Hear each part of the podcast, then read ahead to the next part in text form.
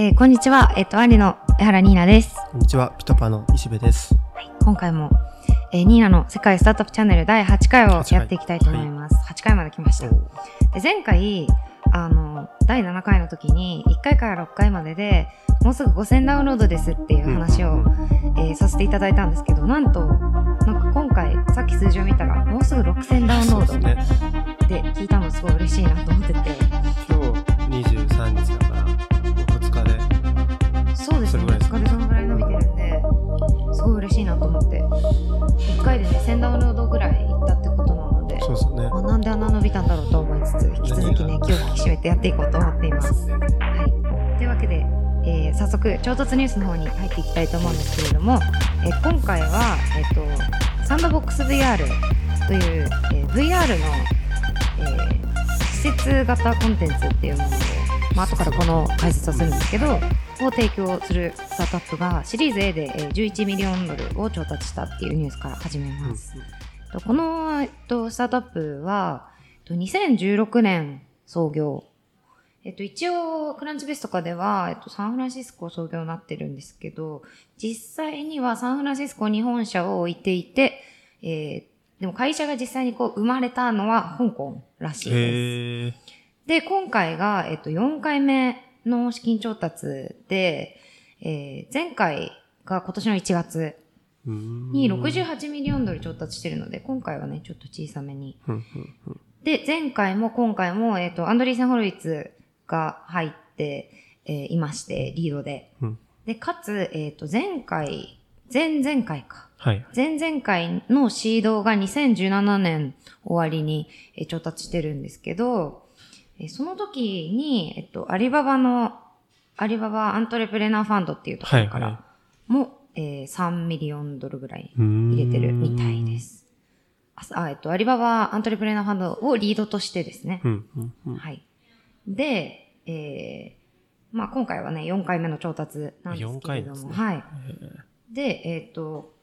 前回も投資したそのアンドリーセン・ホロウィッツの他に、今回の10月、えっ、と、先週かなの、えー調達で新たに、ハリウッドスターとかセレブリティとかを結構株主として、えんー入れてい。て、あの、ウィル・スミスとか、ジャスティン・ティンバーレイクとか、ケイティ・フェリーとか、あと、本田圭佑ー。さんとか、へえ。オーランド・ブルームとかも入ってるみたいなので、うんうんうん結構そういうなんかネームみ、ネームバリューみたいなところもうね、んとかこう、なんて言うんでしょう、宣伝効果みたいなのを取りに行ったのかなとうんいうふうに思ってますで、この VR、すごい、まあ当然、まあ多くの人が感じているように、すごい成長している、えー分野、領域。で、一応なんか、サクッと調べてみたところ、今年の6月に、あの、調査会社が、その VR、世界の、えっ、と、AR とか VR の、えっ、と、市場規模みたいなのを、えっ、と、試算を出してるんですけど、えっと、こう世界全体における AR、いわゆる、あの、拡張現実と VR、仮想現実と、そのまあ関連市場ですね。の予測を発表したんですけれども、まあハードウェアとソフトウェア両方必要じゃないですか。で、そのハード、ソフトと関連サービスを合計した支出額というか、まあ市場規模うんが、2018年、去年には89億ドルだったんですけれども、うん今年2019年には168.5億ドルに伸びるっていうふうに計算されているのは2倍以上うんうん。ですね。で、2023年なので、えっと、4年後には、えっと1606.5億ドル。これピンとこないと思うんですけど、17兆円ぐらい？めちゃくちゃでかいですね。い。はい。にせ、あの、達するっていうふうに予測を出しているので、本当にすごい成長している領域です。で、これについて、えっと、一応そのアンリの投資先でもある、えっと、VR のスタートアップがアンバーというところがありまして、そのアンバーというところの、えっと、CEO 西村さんという方に、はい。ちょっとお話を伺ったんですけど、まあ VR のスタートアップ4つぐらい分類があるらしくて、うんまあ、一つアプリ。もう一つ、あ、一つ目がアプリ。二つ目がゲームとかコンテンツ。三つ目がソーシャル。まあ、SNS 的な。うんはい。で、四つ目が受託型コンテンツ。あ、せ5個あった。五つ目が受託。で、あるらしくって、まあ、例えば、今回のサンドボックスとかは施設型コンテンツっていうらしくて、こう入ってうん、まあ、なんか、なんていうんでしょう。実際に入ってこう遊ぶとか。ああ、あの渋谷に VR のゲーム。あありますねあそういうのが。あれもこれなのかなうーん。で、えっと、さらに、まあいろんな、まあ VR のスタートアップめちゃくちゃ多分出てきてると思うんですけど、その中からこう、なんかどこが注目してますかというか、うん。なんか VR、世界の VR スタートアップといえばどこですかっていうふうに聞いたら3つ挙げていただいて、はい。1つ目が、えっと、ビートセイバーっていうスタートアップです。これはさっきの、えっと、分類でいくと、ゲームの、えっと、VR スタートアップなんですけれども、とこの、えっと、ビートセイバーっていうのは、えっと、世界一売れている VR ゲームらしいんですね。で、なんかこれはまあ、ライトセーバーみたいなのをこう、も、持ってというか、こう、コントローラーで持ってるような感じで、こう、音楽に合わせて、ああ、見たこオブとある。ジェクトを切るみたいはいはいはいはないゲームらしいんですよ。あーで、まあ、それが累計100万。以上ここって、100万ポン、ポン以上売れてる。うんハードもソフトウェアも作ってるって感じなんですかね。どうなんだいや、ソフトだけじゃないソフトだけ聞いてみよう。うん聞いてみような、見てみよう。ななんか、でも、いや書いてないので、き多分、ああソフトだけっぽいですね。ね昔フルーツ忍者ってやつ流行った、流行ったですよね。あ知らないですか？私、やったことないかもしれないで です。も切るやつですよね。うんあ、そうです。私もなんか切るやつは一回やったことあるんですよね。うんそれこそ GMB でちょっと前にやったんですけど。で、まあ、二つ目のおすすめのスタートアップが、えっと、VR チャット。まあ、これは、まあ、いわゆる、さっきの区分でいくと、まあ、ソーシャル、SNS 的なソーシャル VR はいはい。らしいです。で、あのーこの話を教えてくれた、あの、アンバー大丈夫ですかね、音これ。一回切りますか。さっきのとこ。さっき置き換えちゃ じゃあ続けます。はい。で、あの、この、いろんな情報を教えてくれた、えっと、アンバーという、えっと、スタートアップは、このソーシャルに入るんですね。うーん。一応なんかツイッターとかで、アンバーについて調べたら、その、画面の、なんて言うんでしょう、スクリーンショットみたいなのが出てくるんですけど、うんうんこうユーザー同士で交流してたりとか、そういうのが見えてすごい楽しそうだなと思ってます。あと世界観がすごい可愛くて。ツイッター。はい。ぜひ見てほしいです。で、えっと、三つ目がストライブ VR というところで、えっと、もともとは、ここはプロスポーツ用の、まあ、トレーニングのための VR コンテンツの開発からスタートして、あえー現在は、あの、企業トレーニング用のコンテンツ、ウォルマートとかに使われてるらしいんあ。ですけど、そういうところのコンテンツ開発にえー展開したところだそうです。このあたりなんかまとめてちょっとリンク貼ろうと思うので、はい。はい。ぜひそちらを参考に、えーなさってください。ん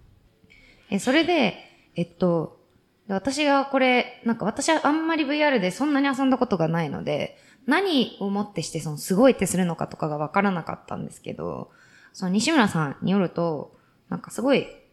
なんかよくできている、あ、この VR すごいよくできてるなって思うポイントがいくつかあるらしくて、で、すごいよく言われるのが、なんかプレゼンスうん。これなんか実在感とか臨場感みたいなものらしいんですけど、それがすごい、その VR をやっていて、なんかすごいなみたいになるポイントらしいんですね。で、例えば、あの、さっき挙げた、えっ、と、ビートセイバーとかは、あの、音楽に合わせて切るやつですね、オブジェクトを。あれは、すごい、なんて言うんでしょう。自分の体の動きと、えーそのゲームの中、VR の中での動きが完全にこう、なんか綺麗に一致する、気持ちよく一致するうん。らしいんですね。なので、そういう時に身体的なこうプレゼンスが高い。つまりこう、ん臨場感とか、実際にこう、そこに自分が実在している感じがすごい強い、高いらしいんですよ。で、まあ、サンドボックスは、これ西村さんも体験したことはないらしいんですけど、えっと、まあ、同じく施設型って言われるようなもの、えっと、VR だと、えっと、日本国内ではディズニーからティフォンっていうスタートアップが資金調達してるらしくて、これあの、お化け屋敷 VR みたいなものらしいんですよ。うん。なんか確かに私もこれ見たことあるなって思うんですけど、となんか実際にこう空間を、こうすごいたくさん歩き回ったりとか、あと床が振動したりするらしくて、それが確かにこう臨場感あって、実在感もすごい強めるんだろうなと思ったり、うん。こう自分でこうやってて、もちろん VR だって分かってるんだけど、まあ相当ビビってしまうみたいな。こういうなんか体験とすごいグラフィックも作り込まれてるらしくて、そこはすごいプレゼンスが高い、えーコンテンツらしいです。うんこれはね、あの、西村さんぜひ今度あの、このチャンネルに出てきた、ね出ていただきたいと思ってるので、ちょっと、はい、打診しておきます。情報提供ありがとうございました。実はね、先週あの、こう西村さん、一緒に下北沢で、あの、中地さんとスープカレーを食べました。えー、会社が下北とかの そうなんです、そうなんです。あオフィス、オフィスが下北らしくて、うんあの、カレーを食べて。なんかちょっと有名な店らしくて、マジックスパイスみたいな。下北沢の。並ばないんですか？なんか私たちが行った時はちょうど並ばなくてよかったんですけど、普通めっちゃ並ぶらしいですなね。スープカレーなんか結構初めてぐらいだったんですけど、めっちゃ美味しかったです。はい。以上、今回の調達ニュースでした。はでちょっと長くなっちゃったんですけど、えー本題に入っていきます。えー今回の、えっと、メインテーマは、えっと、これが多分、えっと、このポッドキャスト出すのが10月28の月曜日かな？うん、そうですね。の予定なんですけど、この次の日、10月29日に、えっと、アンドリーセン・ホロウィッツの GP であるベン・ホロウィッツさんが新しい本を出すんですね。これは、えっと、前回のポッドキャストでもお話しした通りなんですけれども、えーこの本を、えっと、出版するに先立って、いくつか、えっと、ブログポストを書かれたりしていて、そのうちの一つを、えー参考にしながら、えっと、ベン・ホロウィッツが語るカルチャー初級編と題して、ちょっとやっていきたいと思います。と、まあ、このアンドリーセン・ホロイツのホームページによると、この新しい本、Who You, あ、間違えた。What You Do is Who You Are っていう本なんですけど、これはこうビジネスの現場におけるカルチャーをどのように形成していくかうんっていうことのこうガイドとなるような本らしいんですね。で、こう自分がこう理想、まあ CEO として、あるいはこう、まあ会社を率いるものとして自分が理想とするカルチャーをどのようにして作って、どうやってそれを持続させていくのかっていうのを、こう、あの、これってまあ会社だけでなくて実際いろんな組織において、あの、持たれる問題というか課題じゃないですか。うんそれに切り込んでいくんだそうです。はい。で、えっ、と、これ下の方に一回行きますね。なんでこの本を書いたのかっていう。はいはいで、えっ、と、まあ彼のブログポストの解説に早速入っていくんですけれども、まあ VC っていう仕事を彼が自分自身でやっている上で、こう、様々なまあ会社だったりとか、会社の CEO についての批判を読むとか、まあ見聞きすることがすごい多いと。うん。で、こういう批判の多く、まあ批判だけを見るとすごいインサイトに飛んでたりとかするんだけれども、その批判に対するソリューションが大変いかんというふうにこう、うんえっと、ホロイツさんは言ってるんですね。はい。まあなんか CEO を辞めさせろとか、まあこうテク系のファンダーにリベラルアーツを勉強させろとか、うんまあよくあるものなんですけど、まあこういうのを長らく見ていて、多くの起業家は、こう、会社を持続するための素晴らしいカルチャーを作りたいっていうふうに、まあ多くの起業家が思っていながら、どうすればいいかっていうのは分かってないんだなっていうことを強く実感したらしいんです。で、それを、えー経て、この本を書くことにしたと。で、彼自身が、こう、ラウドクラウドっていう、えっ、と、会社の CEO だった時も、こう、どうやってカルチャーを作ればいいか分からなかったっていうふうに言っていて、まあ、彼は最初は、例えば、カルチャーっていうのは、まあ、彼とか CEO が持つ、こう、心に持っているようなバリューだったりとか、CEO の振る舞いとか、まあ、どんな態度を、えっ、と、会社内、あるいは会社外に示すかとか、まあ、人格みたいなものを映し出すものだっていうふうに思ってたらしいんですね。うん。なので、こう、自らが、こう、正しい例となるために全てのエネルギーをすごい注いでカルチャーを作ろうとしたと。でも、こう、会社がこうスケールして多様化していく中で、このメソッドが全く機能しなかったらしいんへですよ。ーで、まあ、実際何が起こったかっていうと、まあ、人が増えると、まあ、それぞれいろんな、まあ、部署とかに分かれて、それぞれの部署に、まあ、マネージャーみたいな人がつくわけですけど、それぞれのマネージャーの色に、それぞれの部署が染まっていっちゃうと。うん。そうすると、まあ、その人のカルチャーになっちゃって、しかも、マネージャーって何人もいるから、結構カルチャーなんてなくて、ごちゃごちゃな雰囲気になっちゃったっていうふうに言ってるんですね。まあ、すごい部下を脅すような人も出てきちゃったし、うんまあ、フィードバックをぜ、なんか、返すのめんどくさがる人もいたり、メールを返さないみたいな人もいて、とにかくめちゃくちゃだったっていうふうに言ってるんですね。で、まあ、結構いろいろ考えて、例えば、じゃあ仕事場にこう、犬がいて休憩室でヨガができるようなことがカルチャーなのかとか考えたんですけど、まあそんなわけはない。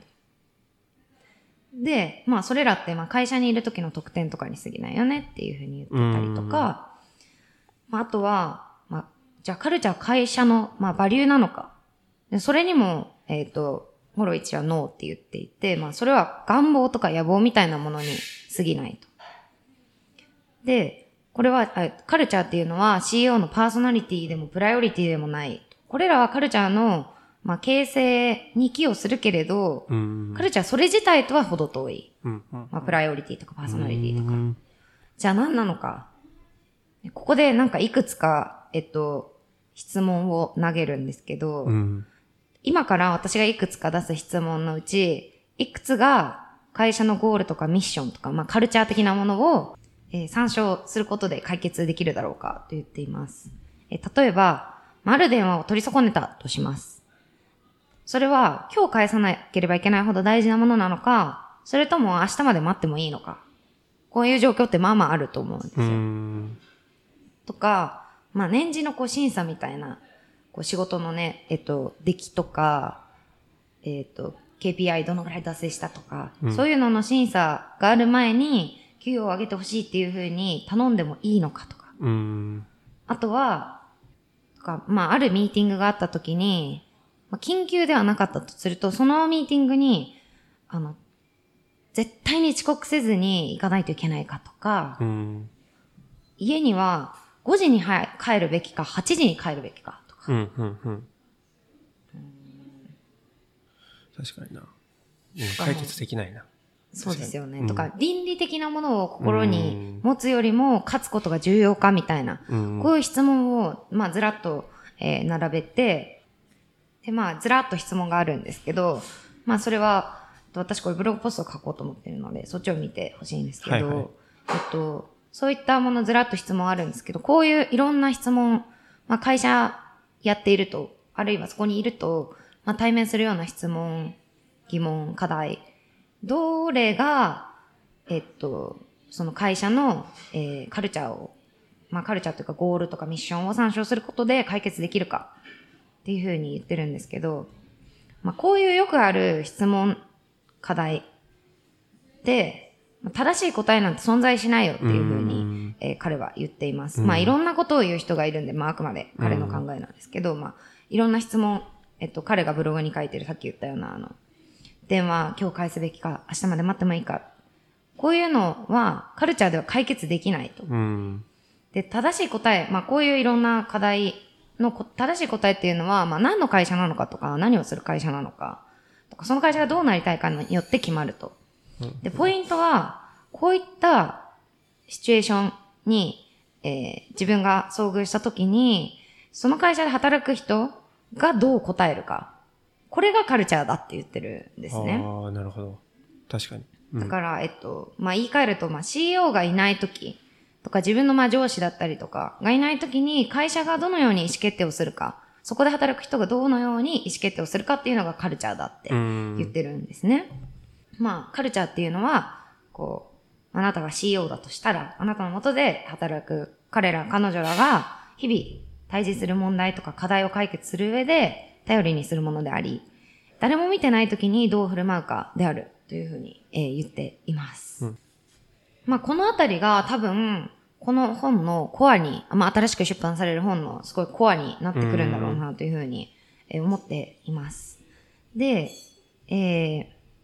さらに、えっ、と、この本の売り上げについてうん。なんですけれども、えーホロイツさん、この本の売り上げすべて、えー二つの目的に使うと、ほまあ、寄付するというふうに言っていて、まあ、一つ目が犯罪者の、えっと、再犯防止のための活動。と、えっと、ハイチってあの、ドミニカの隣のカリブにはいはいはいはい浮かぶ島の支援に当てるんだそうです。へで、これがなんでかっていうと、その彼自身が、えっと、この本を書く上で、ハイチの独立運動と、えっと、犯罪者も前科ありの方で、すごい刑務所内のプリズンカルチャーみたいなものを、すごい大きく変えたって呼ばれる、えっと、釈迦仙豪さんっていう人がいて、ーうん。その人たちを例示にケーススタディ的な感じで本を展開するらしいんですね。はいはい。なので、その、えっと、お返しとして、この二つの取り組みに、えっ、と、寄付、売り上げをすべて全額寄付するんだそうです。この本の中に出てくる？この本の中にも、あ、出てくるんですよ。あで、これは、えっと、このブログポストには書かれてないんですけど、えっとこの新しく出す本、えっと、What You Do is Who You Are っていう本では、えっと、4つの、えっと、事例をもとにカルチャーっていうものに切り込んでいくんですけど、まあ、そのうち2つが、まあ、ハイチの独立運動へと、えっと、まあ、シャカー戦後っていう、まあ、アメリカ人の方で前科持ちで、あの、刑務所内ですごい圧倒的なギャング組織みたいなものを作ったことですごい知られる人らしいんですね。日本では多分全然知名度ないんですけど、すごいあの、刑務所のカルチャーをトランスフォームしたっていうふうに言われてて、すごいそこだけで気になっちゃいますよーね。うんで、まあ、その二つの例。まあ、えっと、ハイチの独立運動をなんで取り上げたかっていうのが、歴史上初めて奴隷の犯行が成功した例らしいんですよ。うん今まで歴史上で何度も、その奴隷が犯行して、こう、なんて言うんでしょう。あの、事態の転換を試みた例っていうのはいっぱいあるんですけど、うんそれが実際に成功したのが、このハイチの独立運動らしいんですね。唯一、それしかなかったう。んじゃあなんで、まあそれが成功したのかっていうのが、まあカルチャーが寄与するところがあるんでしょうね。そこはまあ詳しくは明かされてないですけど、多分本を読めっていうことだと思うんですけど。はい。で、あと残り二つが、えっと、なんと一つが侍。日本の。へーで、あの、日本をまあ約700年間ぐらい治めて、んまあ、現代の日本のカルチャーを作ったっていうふうに、そうなのか。言ってるんですね。侍からまあ、私たち日本人からすると、まあ、侍って、なんかあまりに、なんて言うんでしょう、聞かれす、よくある例うんだから、どこがね、そのカルチャー的にいい、あの、どういう切り込み方をするのかは気になるところですけどね。で、最後一つが、チンギスハンですね。はいはいはいはい。あの、えっと世界で最大のエンパイアを作ったっていう。ね。うん。はい。と当時の世界の人口のまあ半数以上を統治するに至った、まあ、モンゴル帝国の基盤を築き上げた彼うん。の例を、えー分析するみたいです。なのでこの4つ、まあ、相当昔の例から割と最近のうん。現代の事例までのケーススタディから、まあ、カルチャーについて考えて考察する本ということです。これ面白そうですね。すごい面白そう。私もすごい楽しみにしてて、予約しました。う んなんかは、本当はハードで読みたかったんですけど、うんハードだと1、2ヶ月かかるって言われて、あの、Kindle で読むことにしました。なるほど、なるほど。10月20ここ29日、うん。販売開始、発売なので、えーこれを出した次の日かな。まあ、これを参考に皆さん読んでいただければいいなと、はい、思っております。今日はね、そんなところでした。本の紹介。本の紹介 と、まあ、カルチャー、彼がどう考えているのか。これはね、すごいでも面白いですよね。カルチャー、カルチャーすごい最近言われますけうど、ん。じゃあカルチャーって何なんだって言われると、多分すごい難しくむずいですね。て、うん。それを明確に、まあ、彼なりに答えを出している。まあ、その会社の意思決定だみたいな。その会社で働く人がどう答えるかみたいなのが、カルチャーだよって言ってるのは結構面白いですよね。確かにと思いました。はい。今回はこんなところで。はい。あ、一応なんかもう一個質問答えてもいいですか？はい。そう、そうか。はい今日から、はい今日って先週からか。はい。あ、あと、えっと、最後に、えっと、質問が来てるので、一個答えたいと思います。えっと、海外 VC のブログとか、ポッドキャストとか、ウォッチしてるものを知りたいです。えっと、ブログというより、ブログはまあ、えっと、まあ、アンドリーセン・ホロイツとか、結構、あの、結構 VC、海外 VC が出してるものは結構見ますね。ミディアムとか。うん。それで言うと、まあ、アンドリーセンもそうだし、あと、最近は更新されてないですけど、あの、Google ベンチャーズとかも結構前ミディアム出したので、はいはい。そういうのを参考にしたり、って感じですかね。うんはい。まあ、あとは、ポッドキャストは結構まめに聞いているつもりで、そう20 Minute VC とか20、うんえっと、v、20VC って書くんですけど、それとか、まあ、アンドリーセン・ホロビッツのポッドキャストとか、アクワイヤードとか、その辺はよく聞きますね。はい。海外 VC の人って大体ポッドキャストやってるんですか？やってますね。やっぱ情報発信についての、まあ多分発信するアセットも溜まってるんでしょうし、うんすごい勉強になるなと思いますね。もちろんそれをそのまま、その彼らが教えてくれるレレッスンみたいなものをそのまま持ってくることは毎回できるわけではないと思うんですけど、うんそれでもすごい勉強になりますよね。うんうんはい。そんな感感じです。どあとあれかはい。4号ファンドできたんですねあ、そうなんです。そうだった。そのニュースも先週出て、先週そうですねアンリ4号ファンドを、えーアナウンスさせていただきました。まあ、内容はすごい読んでいただければわかると思うんですけど、私が個人的に嬉しかったのは、あの、プレスの写真をすごい、あの、褒めていただくことが多くて、れ2パターンそうなんです。2パターンあって、1個はすごいバッチバチに決めて、みんなね、真剣な表情でうん。やっているのと、うん。もう1枚が割とね、カジュアルな感じで、うん。すごいなんか、アンリのカラー出てるなっていうふうに個人的には思ってます。うん。はい。ブログもすごいいいブログだなと思いました、はい、そうなんですよ。いい記事を、すごい素敵な記事を書いていただいて。うん。なので、そうですね。引き続き私もなんかガンガン起業家の方とか、RVC の方にも会いたいなと思っていて、えー、ますので、まあ、DM とか、まあ、調達の相談を含め、いろんな、まあ、調達だけじゃなくても、うんまあ、こういうことをやってるんですけど、みたいな、こう情報交換とかできたらいいなと思ってるので、ぜひ、えっ、と、ご連絡もお待ちしています。はい、そんな感じですかね。はいじゃあまた、えー来週もぜひ聞いてください。バイバイ。